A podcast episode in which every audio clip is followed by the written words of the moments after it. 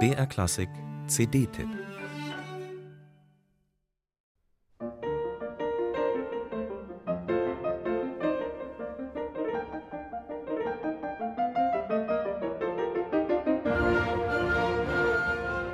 Christian Zimmermanns Beethoven-Projekte standen unter keinem guten Stern.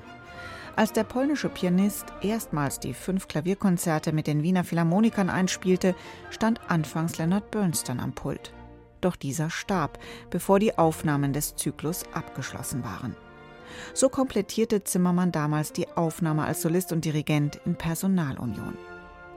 Nach über 30 Jahren wurde Zimmermanns Neuanlauf letztes Jahr erneut ausgebremst dieses Mal durch die Corona-Pandemie.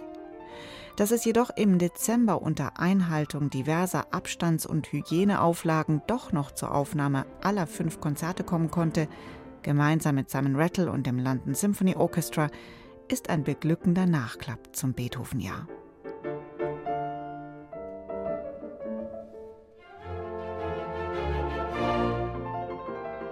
Nun gehört der mittlerweile 65-jährige Christian Zimmermann zu den größten Musikerpersönlichkeiten unserer Zeit. Über die begnadete Technik des Pianisten wird fast nie ein Wort verloren. Man nimmt sie einfach hin und setzt sich lieber mit der außergewöhnlichen Musikalität und dem sicheren Stilgefühl auseinander. So auch bei dieser Neueinspielung der Beethoven-Konzerte. Natürlich und virtuos spielt Zimmermann dieses Repertoire. Vom Älterwerden keine Spur. Bemerkenswert ist, dass er gerade die ersten beiden Konzerte jugendlicher angeht als Ende der 90er Jahre. So nimmt er sich nicht nur zwei Minuten weniger für den Kopfsatz des C-Dur-Konzerts, er artikuliert auch spritziger und gestaltet Fortepiano-Akzente schroffer, kecker.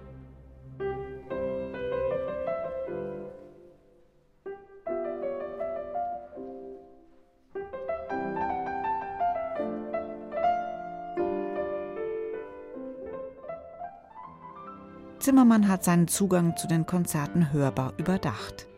Gerade in den ersten beiden Konzerten entdeckt er jetzt eine humorvolle und freche Ausdrucksdimension. Energisch, zupackend und zugleich flexibel wird unter Rattles Leitung musiziert. Die Tempi sind überwiegend straff. Dennoch nehmen sich die Musikerinnen und Musiker Zeit für stellenweise romantische Klangfülle und lange Melodiebögen in den langsamen Sätzen.